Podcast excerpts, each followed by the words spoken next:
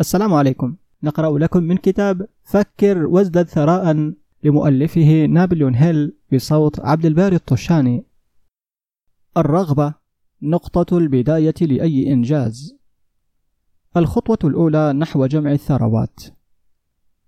عندما هبط إدوين سي بارنز من قطار البضائع في أورانج نيو جيرسي ربما كان يشبه المشردين، ولكن أفكاره كانت تشبه أفكار الملوك. فبينما كان متوجها صوب مكتب توماس اي اديسون كان عقله يعمل بلا هوادة، فرأى نفسه واقفا أمام اديسون وسمع نفسه يسأل السيد اديسون عن فرصة لتنفيذ هوسه الذي طغى على حياته، رغبته العارمة لأن يصبح شريكا في العمل للمخترع العظيم. ولم تكن رغبة بارنز مجرد أمل يحدوه، ولم تكن أمنية، فقد كانت رغبة قاطعة وخافقة والتي سمت فوق كل شيء آخر، كانت محددة ولا لبس فيها. ولم تكن تلك الرغبة وليدة اللحظة التي التقى فيها بارنز بإديسون، بل كانت رغبة مهيمنة موجودة داخل بارنز قبل وقت طويل.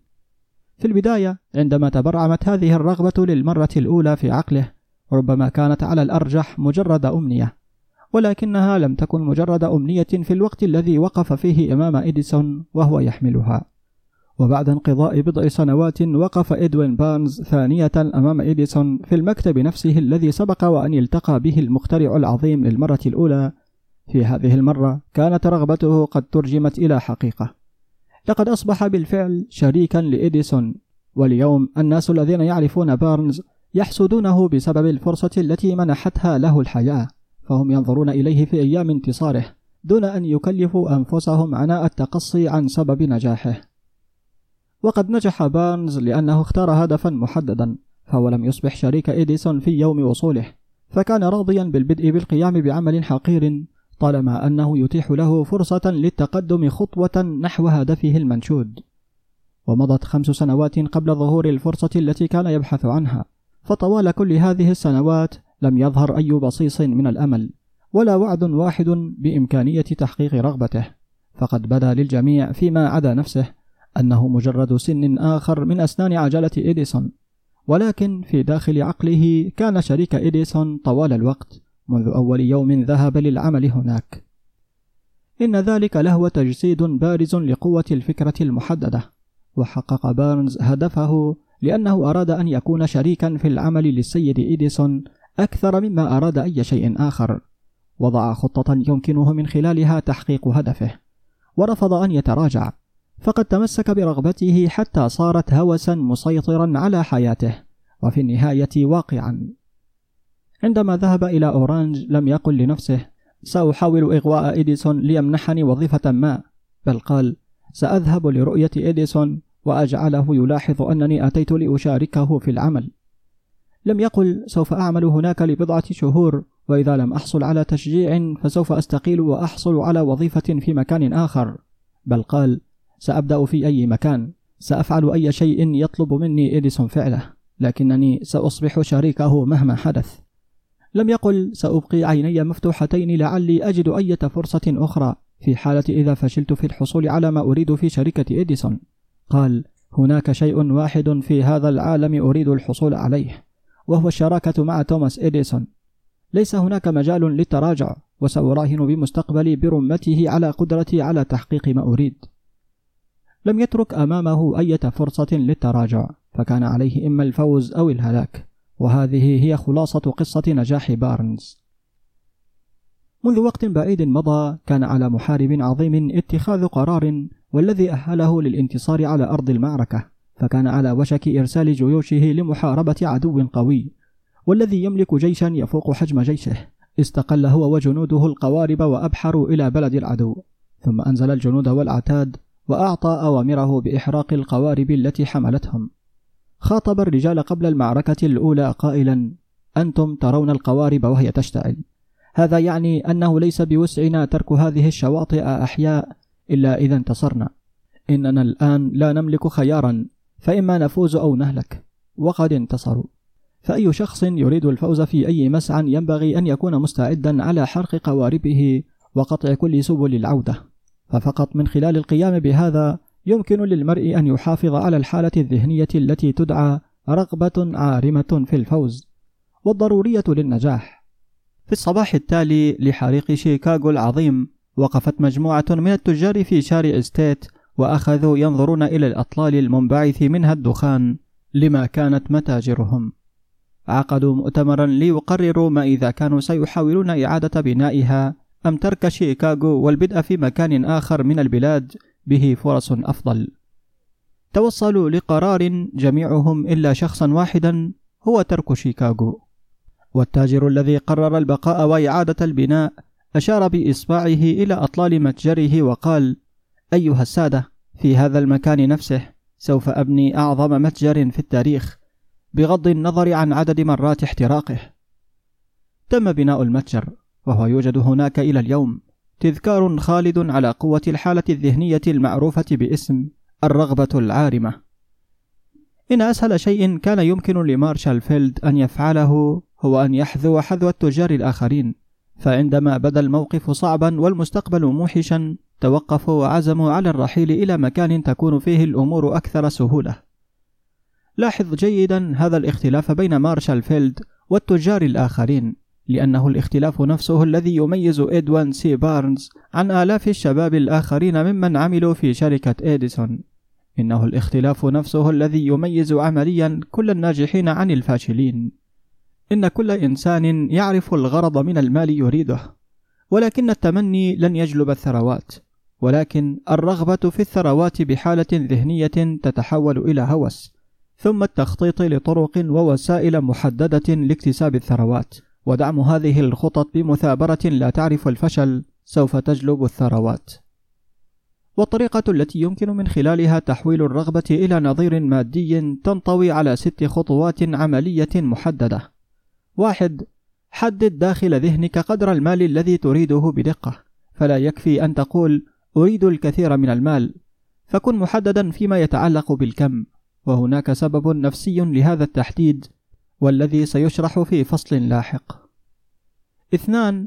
حدد بدقة ما الذي تنوي منحه في مقابل المال الذي تريده، فلا يوجد ما يسمى شيء مقابل لا شيء. ثلاثة. حدد موعدا بعينه تريد أن تتلقى المال الذي تريده فيه. أربعة. ضع خطة محددة لتنفيذ رغبتك، وابدأ على الفور سواء كنت مستعدا أم لا لتحويل هذه الخطة إلى حقيقة. خمسة. اكتب عبارة موجزة واضحة بقدر المال الذي تنوي الحصول عليه، ضع حدا زمنيا للحصول عليه، اكتب ما تنوي منحه مقابله، وصف بالتفصيل الخطة التي تنوي اكتسابه من خلالها. ستة. اقرأ عبارتك بصوت عال مرتين يوميا، مرة قبل أن تخلد إلى النوم مباشرة ليلا، ومرة بعد أن تستيقظ في الصباح، وبينما تقرأ شاهد نفسك واستشعرها وكأنك حصلت بالفعل على هذا المال. من المهم أن تتبع التعليمات الموصوفة في هذه الخطوات الست، ومن المهم على وجه التحديد أن تلاحظ وتتبع التعليمات الموصوفة في الفقرة السادسة. قد تشكو أنه يستحيل عليك أن ترى نفسك تملك المال قبل أن تملكه بالفعل، وهنا حيث تهب الرغبة العارمة لمساعدتك، فإن كنت ترغب حقا في المال بشدة حتى حولت هذه الرغبة إلى هوس، لن تجد صعوبة في إقناع نفسك أنك ستحصل عليه، فالهدف هو أن تريد المال وتصير عاقد العزم على الحصول عليه وتقنع نفسك بأنك ستحصل عليه. ففقط هؤلاء الذين يصبحون مدركين للمال هم من يستطيعون جمع ثروات ضخمة. وإدراك المال يعني أن العقل يصبح مشبعا بالكامل بالرغبة في المال حتى يستطيع المرء رؤية نفسه وهو يملكه بالفعل. وبالنسبة لهؤلاء غير المعتدين على مبادئ عمل العقل البشري، فربما تبدو لهم هذه التعليمات غير عملية، فربما يفيد كل من يفشل في إدراك مدى صحة الخطوات الست أن يعرف أن المعلومات التي تتضمنها مستوحاة من أندرو كارنيجي، والذي بدأ كعامل بسيط في معامل الفولاذ. ورغم بدايته المتواضعة، تمكن كارنيجي من جعل هذه المبادئ تمنحه ثروة تتعدى المائة مليون دولار. وقد يفيدك أيضا أن تعرف أن هذه المبادئ الستة خضعت لفحص دقيق من قبل توماس اي اديسون، فوضع ختم موافقته عليها بأنها ليست فقط الخطوات الضرورية لجمع المال، وإنما أيضا لتحقيق أي هدف محدد، ولا تدعو الخطوات للقيام بأي عمل شاق، ولا تدعو للتضحية، وهي لا تطالب المرء بأن يكون سخيفا أو ساذجا، وتطبيقها لا يستلزم الحصول على قدر كبير من التعليم، ولكن التطبيق الناجح لهذه الخطوات الست يستلزم قدرا كبيرا من الخيال ليتمكن المرء من أن يرى ويفهم أن جمع المال لا يمكن أن يترك للمصادفات أو الحظ السعيد، فلا بد أن يؤمن المرء أن كل من جمع ثروات عظيمة استغرق أولا في قدر معين من الأحلام والتمني والرغبة والتخطيط قبل أن ينال المال. قد تعرف كذلك أن كل قائد عظيم بدءا من فجر التاريخ وحتى الوقت الحاضر كان حالما، فإن لم تكن ترى ثروات عظيمة في مخيلتك لن تراها أبدا في حسابك المصرفي. ولم يسبق كذلك أن تواجدت فرص عظيمة للحالمين الفعليين مثل التي توجد في وقتنا الحالي، فهؤلاء المشاركون في هذا السباق لنيل الثروات لابد أن تشجعهم معرفة أن هذا العالم الديناميكي الذي نعيش فيه يتطلب أفكارا جديدة وطرقا جديدة للقيام بالأمور، وقادة جددا واختراعات جديدة، وأساليب جديدة للتعليم، وأساليب جديدة للتسويق، وكتبا جديدة وأدبا جديدا، وتطبيقات جديدة لأجهزة الكمبيوتر، وعلاجات جديدة للأمراض، ومدخلات جديدة لكل منحى من مناحي العمل والحياة. وخلف هذه الحاجة لأشياء جديدة وأفضل هناك سمة لا بد أن يمتلكها المرء كي يفوز، وهي تحديد الهدف، أي معرفة ما يريده المرء، ورغبة عارمة لامتلاكه، وتحقيق هذا يحتاج إلى حالمين فعليين ممن يستطيعون بل وسوف يحولون أحلامهم إلى حقيقة.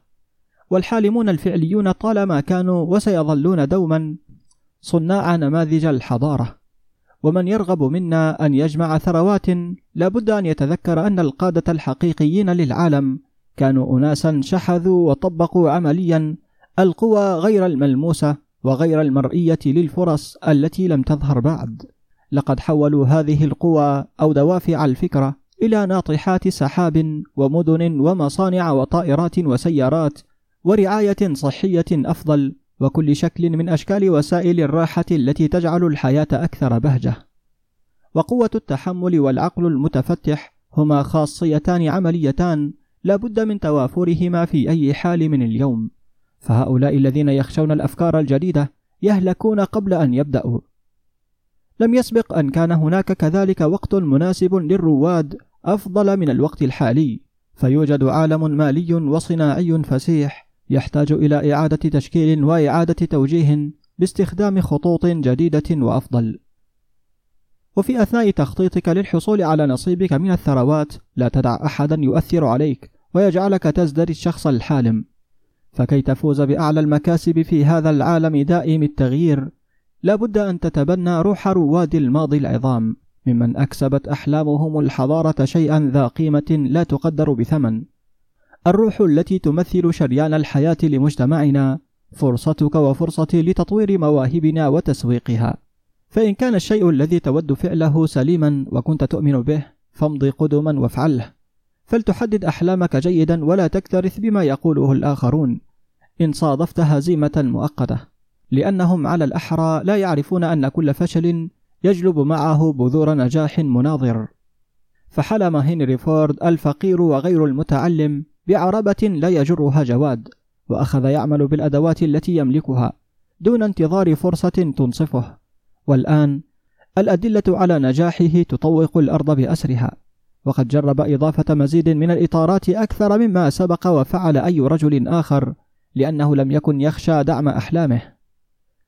وحلم توماس إديسون بمصباح يمكن تشغيله بالكهرباء، ورغم فشله أكثر من عشرة آلاف مرة إلا أنه تمسك بحلمه حتى حوله إلى حقيقة فعلية، فالحالمون الفعليون لا ينسحبون.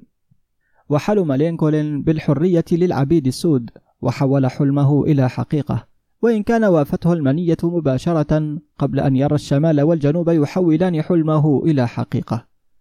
وحلم الأخوان رايت بآلة تطير عبر الهواء، والآن يمكننا رؤية أدلة في كل مكان بالعالم تثبت كيف أنهما حلما بشيء رائع. وحلم ماركوني بشحذ القوى غير الملموسة للأثير، والدليل على أن حلمه لم يضع هباء يوجد في كل مذياع وتلفاز وهاتف خلوي في العالم. علاوة على هذا، جعل حلم ماركوني أبسط المنازل وأعظم القصور يتجاوران، فجعل شعوب كل أمم العالم جيرانا من خلال ابتكار وسيط تنشر عبره المعلومات والأخبار والترفيه عبر العالم. وقد تذهل عندما تعرف أن أصدقاء ماركوني احتجزوه في مصحة نفسية للكشف عن قواه العقلية، عندما أعلن أنه اكتشف وسيلة يمكنه من خلالها إرسال الرسائل عبر الهواء دون الاستعانة بالأسلاك أو أي وسيلة اتصالات مادية مباشرة أخرى. وحالمو الوقت الحالي ذو حظ أوفر، فأصبح العالم معتادا لاكتشافات الجديدة. في الواقع لقد أبدى استعدادا لمكافأة الحالم الذي يمنح العالم فكرة جديدة. راي كروك هو مثال آخر جيد على الشخص الذي حول حلمه إلى حقيقة. كان كروك يبيع خلاطات مخفوق اللبن، ومعظم عملائه المطاعم كانوا يشترون وحدة أو اثنتين، وعندما تلقى طلبا بشراء ثمانية خلاطات من مطعم صغير في سان برناردينو كاليفورنيا، قرر أن يذهب إلى هناك ويرى كيف يمكنهم بيع هذا الكم من المخفوق. كان أكثر مطعم يعج بالزبائن سبقت له رؤيته. كان ملاكه الإخوة ماكدونالد، لديهم قائمة طعام محدودة للغاية: هامبرجر وبرجر بالجبن وبطاطس مقلية ومخفوق اللبن ومشروبات غازية، والتي تباع جميعا بأدنى أسعار في المنطقة كلها. رأى كروك فرصة سانحة، فإن استطاع أن يفتتح سلسلة من هذه المطاعم وحقق كل منها مثل هذه الأرباح، فسوف تنهمر الأموال عليه. اقترح الفكرة على الإخوة ماكدونالد، والذين وافقوا على تنفيذها. وفي غضون سنوات قليلة لم يصبح ماكدونالد فقط أكثر مطعم تحقيقا للربح في البلاد، ولكنه خلق أيضا صناعة الطعام السريع. واشترى كروك لاحقا نصيب الإخوة ماكدونالد، وافتتح سلاسل من المطعم خارج البلاد، وأصبح واحدا من أثر الرجال في عصره. والعالم مليء بوفرة من الفرص والتي لم يعرف عنها حالم الماضي شيئا، والرغبة العارمة لأن يكون شيئا ويفعل شيئا هي نقطة البدء التي يمكن للحالم الانطلاق منها. ولا تتولد الأحلام من اللامبالاة والكسل أو الافتقار إلى الطموح. ولم يعد العالم يسخر من الحالمين أو يدعوهم غير واقعيين.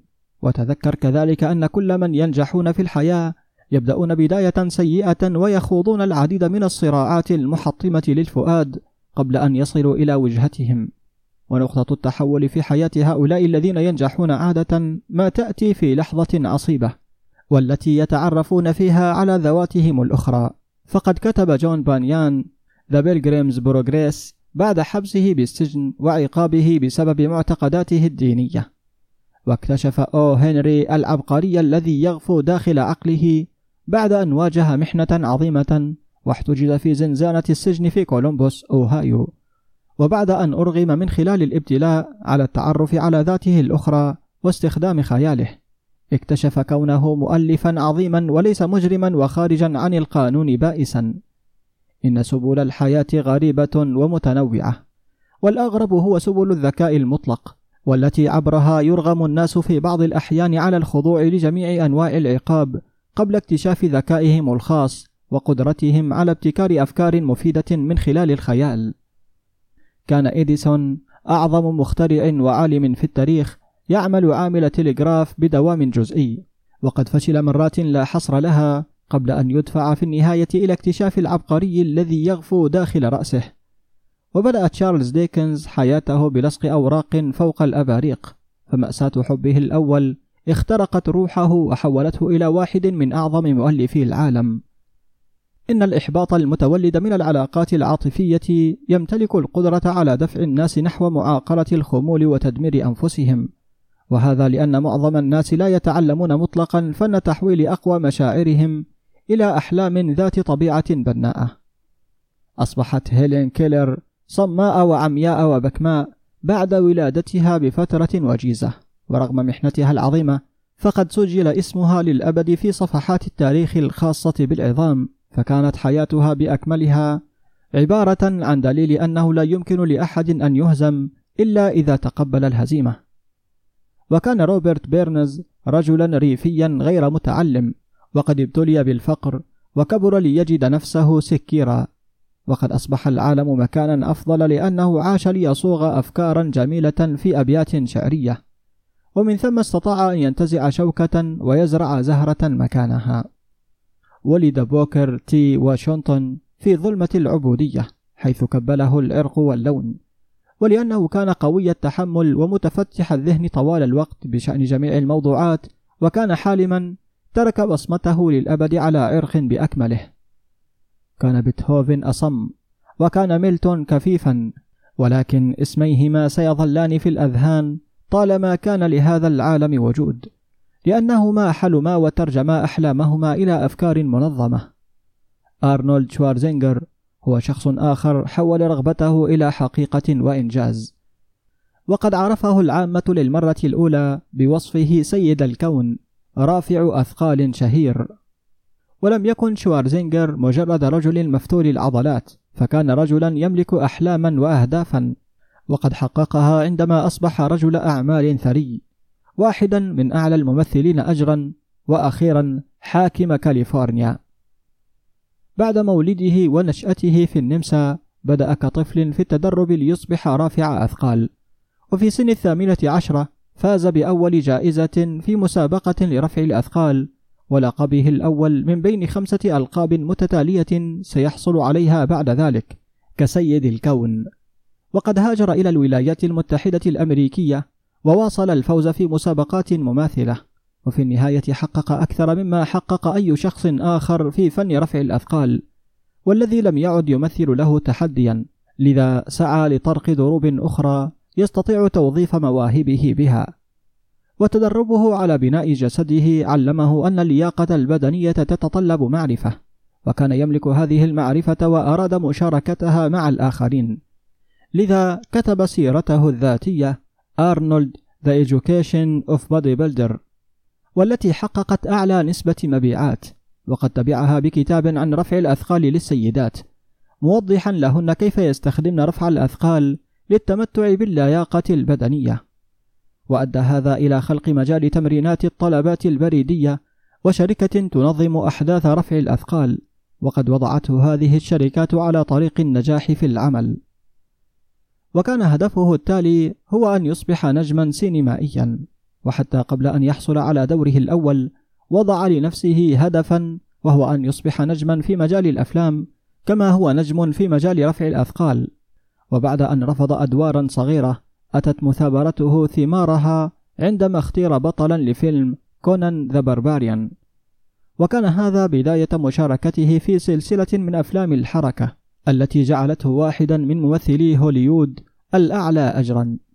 ولم يكتف شوارزنجر بالنجاح في الأفلام، فقد وضع أهدافا جديدة لنفسه، هذه المرة في مجال العمل، فاستثمر في العقارات وافتتح سلسلة مطاعم، وشارك بفاعلية في مشروعات أخرى، وأصبح مليونيرا.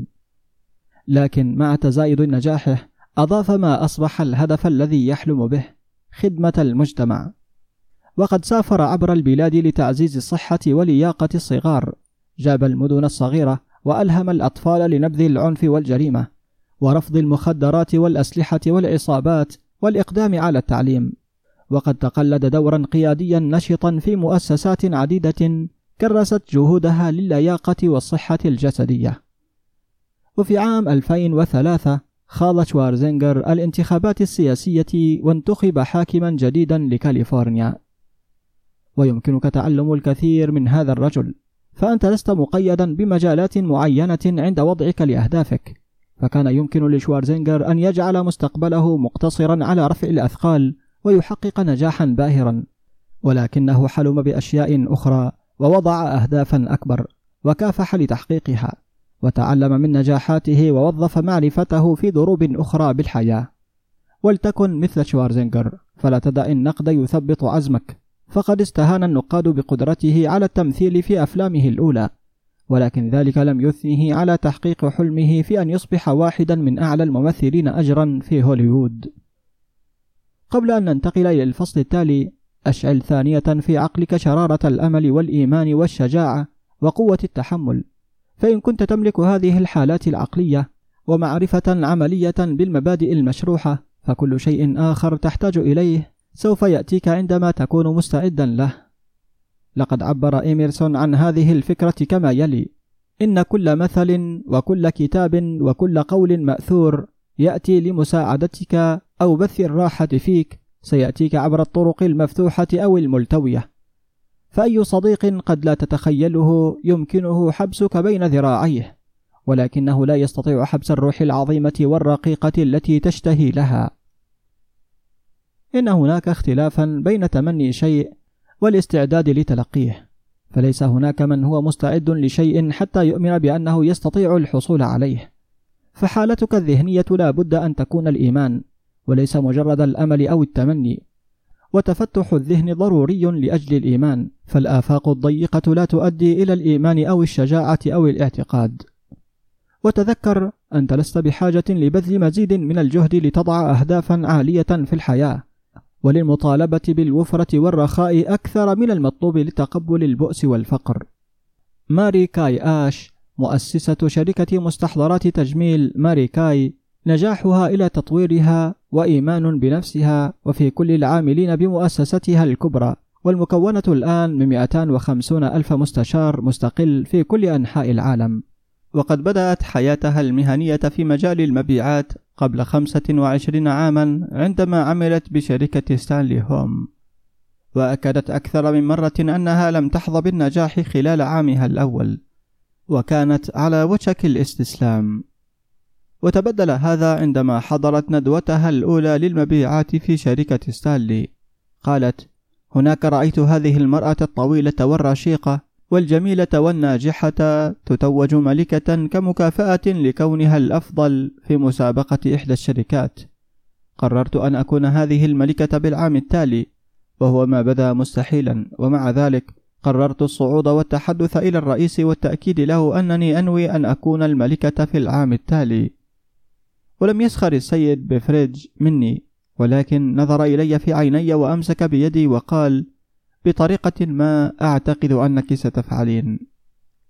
حفزتني هذه الكلمات الخمس، وفي العام التالي توجت الملكة. وأكدت ماري كاي أن الخطوة الأولى لتحقيق النجاح هي الإيمان بشدة بأنك شخص مثالي يستحق النجاح.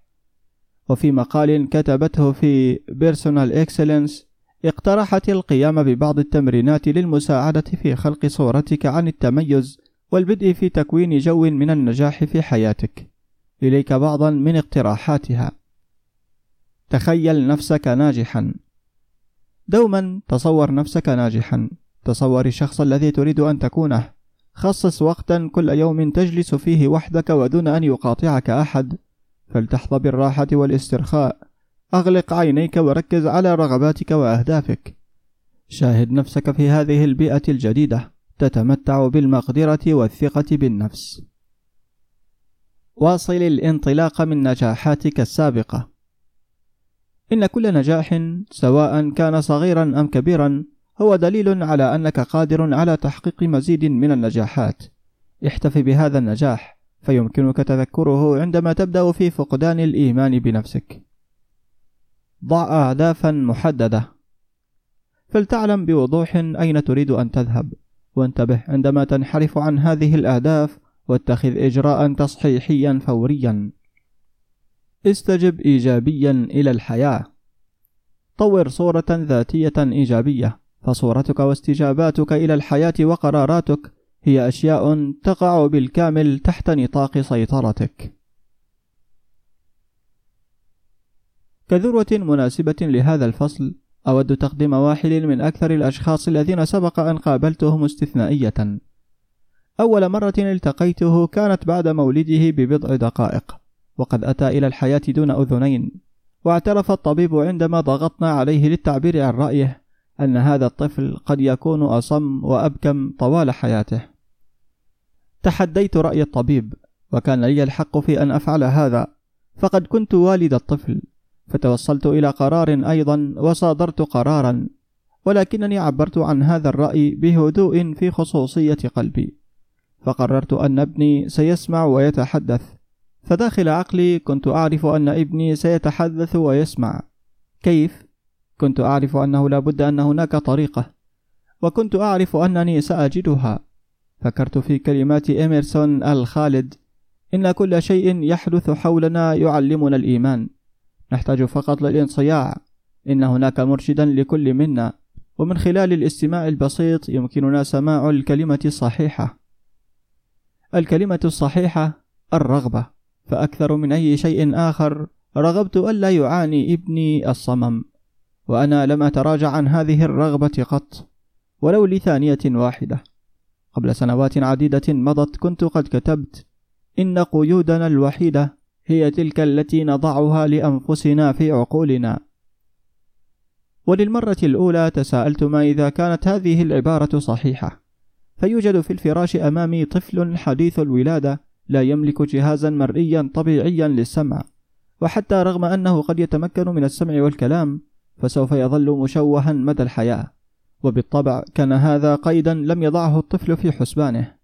ما الذي يمكنني فعله إزاء هذا؟ سأجد طريقة ما لأزرع بداخل عقل هذا الطفل رغبة العارمة لوجود طرق ووسائل لنقل الصوت إلى مخه دون مساعدة الأذنين. وبمجرد أن يكبر الطفل بما يكفي ليتعاون، سأملأ عقله عن آخره برغبة عارمة للسمع، والتي ستتحول بطرق خاصة إلى حقيقة فعلية. كل هذا التفكير دار داخل عقلي، ولم أتحدث به لأحد. وفي كل يوم كنت أجدد العهد الذي قطعته على نفسي بألا أسمح أن يصاب ابني بالصمم. وعندما كبر بعض الشيء وبدأ يلاحظ الأشياء الموجودة حوله، لاحظنا أن لديه حاسة سمع محدودة. وعندما بلغ السن التي يتحدث الأطفال بها في العادة، لم يقم بأية محاولة للتحدث، ولكننا عرفنا من تصرفاته أن بوسعه سماع أصوات معينة بدرجة محدودة. وهذا كل ما أردت أن أعرفه. كنت مقتنعا بأنه لو أمكنه السمع ولو بدرجة هزيلة فقد يستطيع أن ينمي مقدرة أكبر على السمع. بعد ذلك حدث شيء بث في الأمل، وقد أتى من مصدر غير متوقع تماما. اشترينا مشغل موسيقى، وعندما سمع الطفل الموسيقى للمرة الأولى انخرط في حالة من النشوة، واستولى على الآلة على الفور، وسرعان ما فضل تسجيلات موسيقية معينة: It's a long way to Tipperary. وفي إحدى المرات ظل يشغل هذه المقطوعة مرارا وتكرارا لما يقرب من الساعتين، وهو يقف أمام مشغل الأسطوانات ويطبق بأسنانه فوق حافة الصندوق. ومغزى هذه العادة التي شكلها بنفسه لم يتضح لنا إلا بعد مرور سنوات، لأننا لم نسمع قط عن مبدأ التوصيل العظمي للصوت في هذا الوقت. وبعد فترة وجيزة من استيلائه على المشغل، اكتشفت أنه بوسعه سماعي بوضوح كبير عندما أتحدث وأنا ألاصق شفتي بالعظم الموجود خلف أذنه أو قاعدة المخ. وهذه الاكتشافات جعلتني أمتلك الوسائل الضرورية التي شرعت من خلالها في ترجمة رغبة العارمة لمساعدة ابني على تطوير حاسة السمع والكلام إلى حقيقة. وبحلول هذا الوقت كان يجري محاولات لترديد كلمات بعينها، والوضع الإجمالي لم يكن باعثا على التفاؤل، ولكن الرغبة التي يدعمها الإيمان لا تعرف ما يسمى مستحيلا. وبعد أن تأكدت أن بوسعه سماع وقع صوتي بوضوح، بدأت على الفور في نقل الرغبة في السمع والتحدث إلى عقله. وسرعان ما اكتشفت أن الطفل كان يستمتع بحكايات ما قبل النوم، لذا عزفت على تأليف حكايات تهدف لتعليمه الاعتماد على النفس والغرس بداخله خيالا ورغبة متأججة في السمع وأن يكون طبيعيا. وهناك قصة واحدة بالتحديد صممت لتزرع في عقله فكرة أن ابتلاءه لم يكن عائقا، ولكنه شيء ذو قيمة كبيرة. وأنا أؤكد هذه النقطة بإضفاء بعض الحس الجديد والدرامي في كل مرة أتلوها بها. فرغم حقيقة إشارة كل الفلسفات التي تفحصتها بوضوح أن كل محنة تجلب معها بذور ميزة معادلة لها، فإنني لابد أن أعترف أنني لم أكن أملك أدنى فكرة عن كيفية تحول هذا البلاء إلى مصدر قوة.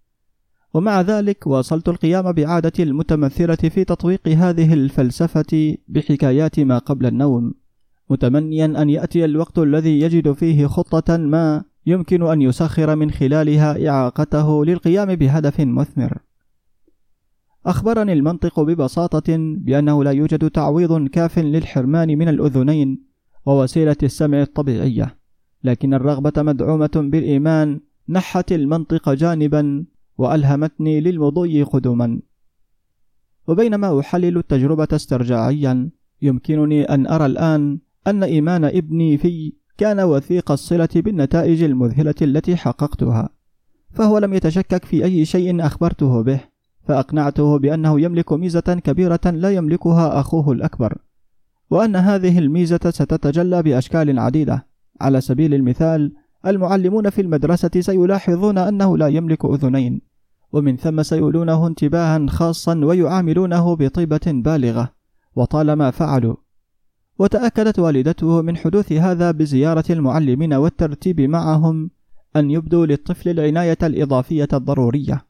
أقنعته أيضا بفكرة أنه عندما يكبر بما يكفي ليستطيع بيع الصحف، فأصبح أخوه بالفعل بائع صحف، سيمتلك ميزة كبيرة لا يمتلكها أخوه، حيث سيدفع له الناس أموالا إضافية مقابل بضائعه، لأنهم سيلاحظون كم هو فتى نابغ وكادح رغم حقيقة عدم امتلاكه أذنين. ولاحظنا تدريجيا أن حاسة السمع لدى الطفل كانت تتحسن. علاوة على هذا، لم يكن لديه أدنى ميل لأن يكون خجولا بسبب إعاقته. وعندما كان في السابعة تقريبا، أظهر أول إشارة تدل على أن طريقتنا في خدمة عقله كانت تجني ثمارها، فطوال شهور عديدة استجدانا لنمنحه ميزة بيع الصحف، ولكن والدته لم توافق على هذا، فكانت تخشى أن يعرضه صممه للخطر عندما يجوب الشوارع وحده. وفي النهاية اتخذ قراره بنفسه، ففي ظهيرة أحد الأيام عندما ترك في المنزل مع الخادمين، تسلق عبر نافذة المطبخ وقفز إلى الأرض ومضى في طريقه. اقترض ستة سنتات من صانع الأحذية في الجوار، واستثمرها في الصحف وباعها، وأعاد الاستثمار حتى وقت متأخر من الليل. وبعد موازنة حساباته وإعادة الستة سنتات التي اقترضها من صانع الأحذية، وجد أن بحوزته صافي ربح يقدر باثنين وأربعين سنتا. وعندما عدنا للمنزل في هذه الليلة، وجدناه في الفراش نائما مع إحكام قبضته فوق المال. فتحت أمه يده وأخذت المال وبكت. من بين كل الأشياء الأخرى التي يمكنها فعلها، فالبكاء على انتصار ابنها الأول يبدو غير ملائم.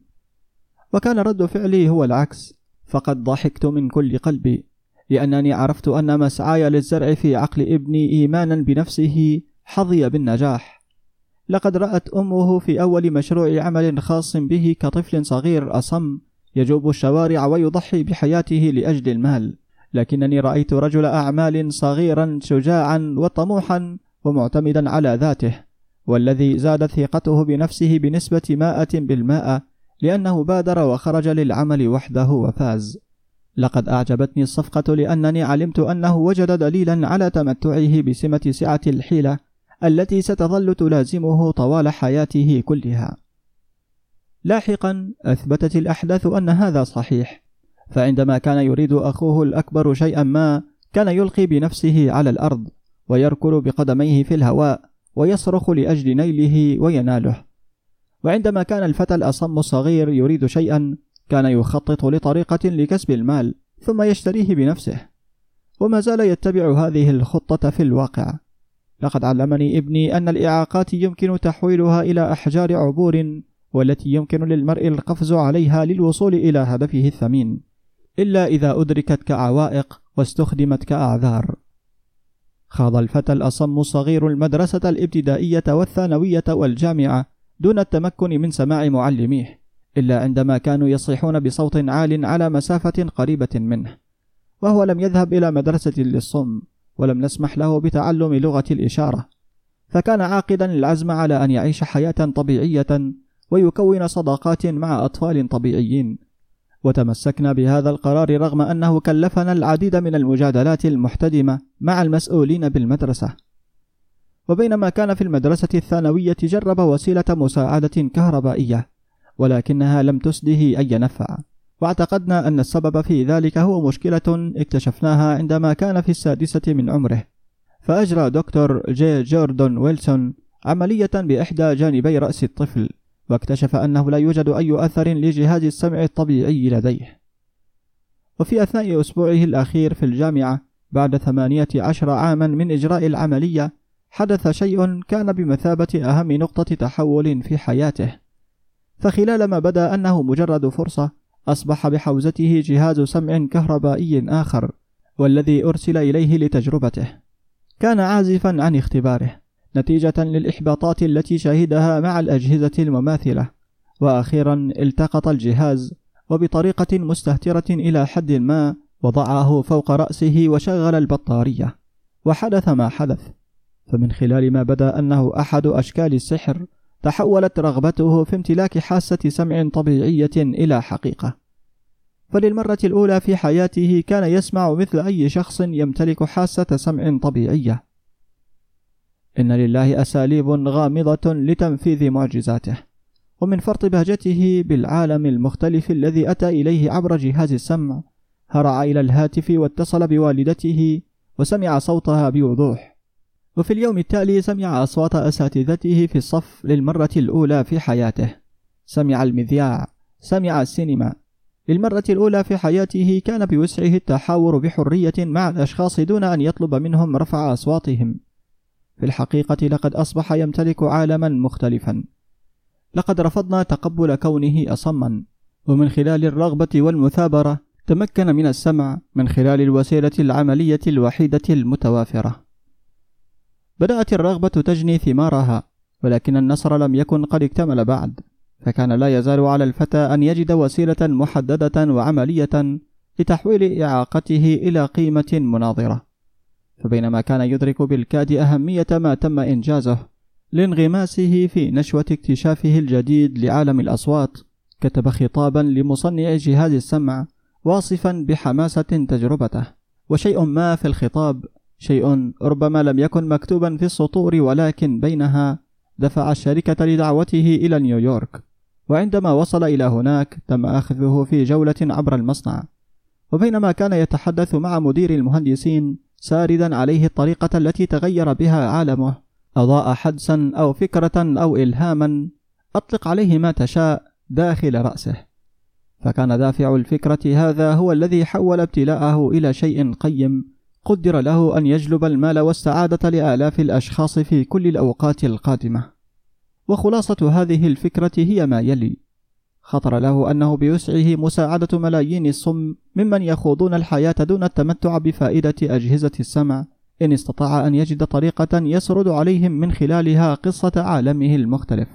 وهناك توصل لقرار، وهو أن يكرس باقي حياته لخدمة من يجدون صعوبة في السمع. وطوال شهر بأكمله ظل يجري أبحاثا مكثفة، فحلل نظام التسويق برمته لمصنع أجهزة السمع، وابتكر طرقا ووسائل للتواصل مع من يلاقون صعوبة في السمع في كل أنحاء العالم، لأجل مشاركتهم عالمه المختلف الذي اكتشفه مؤخرا.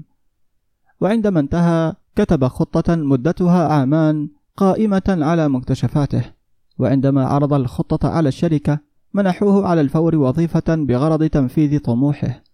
وهو لم يكن ليحلم عندما امتهن هذه الوظيفة أنه سيحمل الأمل والراحة العملية لآلاف الصم، والذين كانوا سيظلون بدون مساعدته تائهين في عالم الصمم والخرس.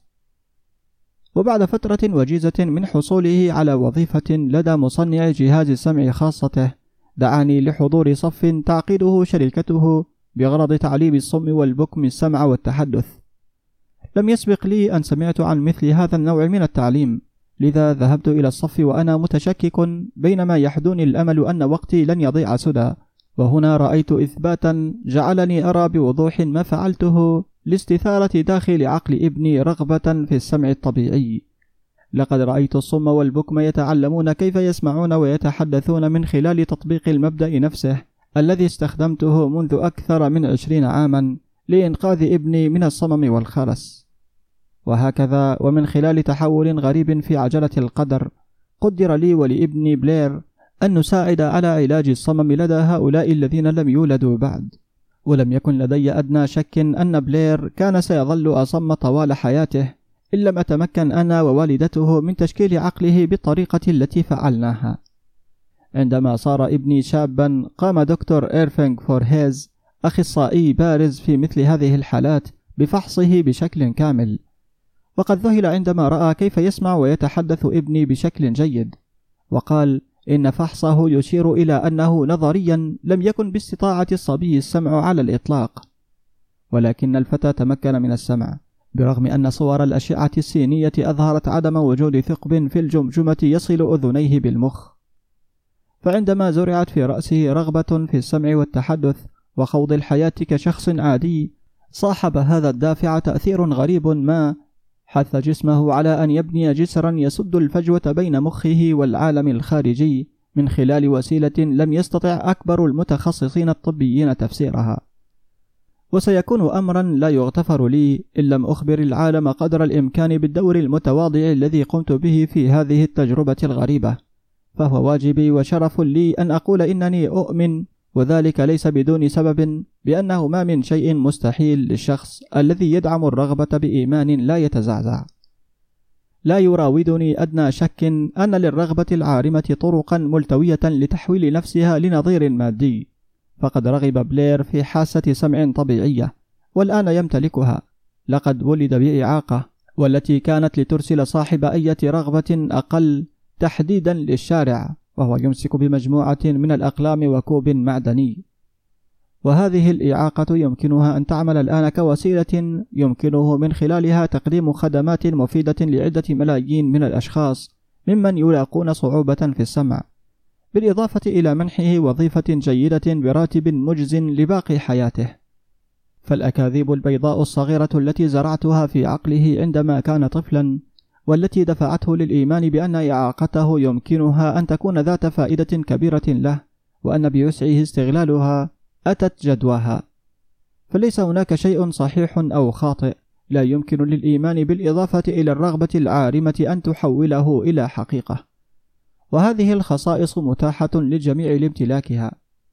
طوال خبرتي في التعامل مع رجال ونساء يعانون مشكلات شخصية، لم يسبق لي أن توليت أمر حالة جسدت قوة الرغبة بمثل هذا الوضوح أكثر من هذا. يرتكب المؤلفون في بعض الأحيان خطأ الكتابة عن موضوعات لا يملكون عنها سوى معرفة سطحية أو أولية للغاية، وقد شاء حظي السعيد أن أنال شرف اختبار صحة قوة الرغبة عبر محنة ابني، وربما تدخلت العناية الإلهية وجعلت الأمور تسير على هذا النحو، لأنه بالتأكيد لم يكن هناك من هو مستعد أكثر منه ليكون مثالا لما يحدث عندما تختبر الرغبة. فكم هي غريبة وغير موزونة قوة العقل البشري، فنحن لا نفهم الطريقة التي تستخدم بها كل ظرف وكل شخص وكل شيء مادي في متناولها كوسيلة لتحويل الرغبة إلى نظير مادي. ربما يكشف العلم عن هذا السر. لقد زرعت في عقل ابني الرغبة في السمع والتحدث كما يسمع ويتحدث أي شخص عادي، وأصبحت الرغبة الآن واقعا. زرعت في عقله الرغبة في تحويل إعاقته الكبرى إلى مصدر قوة ثمين، وقد تم إدراك هذه الرغبة. وأسلوب العمل الذي تحققت من خلاله هذه النتيجة المذهلة ليس صعبا في وصفه، فهو يتضمن ثلاث حقائق محددة. أولا، مزجت الإيمان بالرغبة في حاسة سمع طبيعية والتي مررتها لابني. ثانيا، نقلت رغبتي إليه بكل طريقة يمكن تصورها عبر المثابرة والجهد الدؤوب خلال عدد من السنوات. ثالثا، أنه صدقني. منذ عدة سنوات مضت أصيب أحد زملائي في العمل بالمرض، وكانت حالته تزداد سوءا بمرور الوقت، وفي النهاية نقل إلى المستشفى لإجراء عملية جراحية. وقبل إدخاله إلى غرفة العمليات مباشرة بواسطة السرير النقال، نظرت إليه وتساءلت كيف يستطيع شخص بمثل هذه النحافة والهزالة أن ينجو من عملية كبرى كهذه. أخبرني الطبيب بأن الأمل محدود أو على الأحرى معدوم في أن أتمكن من رؤيته حيا مرة أخرى، ولكن كان ذلك رأي الطبيب فلم يكن هذا رأي المريض. وقبل نقله مباشرة للعمليات همس في أذني بصوت ضعيف: "لا تقلق أيها الرئيس، فسوف أخرج من هنا في غضون أيام قليلة. نظرت إلي الممرضة المتولية العناية به في شفقة، ولكن المريض نجا من العملية، وبعد انتهائها قال الطبيب: لا شيء سوى رغبته في الحياة هي التي أنقذته، فهو لم يكن ليستطيع الصمود إن لم يرفض احتمال الموت. أؤمن في قوة الرغبة مدعومة بالإيمان، لأنني رأيت هذه القوة ترفع الناس من بدايات حقيرة إلى مواطن القوة والثراء. رأيتها تسلب القبور ضحاياها، رأيتها تعمل كوسيلة يتمكن الناس عبرها من العودة بعد هزيمتهم بمائة طريقة مختلفة. رأيتها تمنح ابني حياة طبيعية وسعيدة وناجحة، رغم أنه جاء إلى العالم بغير أذنين. كيف يمكن للمرء أن يشحذ ويستخدم قوة الرغبة؟ إن الإجابة عن هذا السؤال توجد في هذا الفصل والفصول التالية. أتمنى أن أؤكد فكرة أن أي إنجاز بغض النظر عن طبيعته أو هدفه لابد أن يبدأ برغبة عارمة متأججة في شيء محدد، ومن خلال مبدأ غريب وقوي ما للكيمياء العقلية تساعد الطبيعة على تحقيق رغبة عارمة لا تعرف كلمة تسمى مستحيلا، ولا تقبل شيئا يدعى الفشل،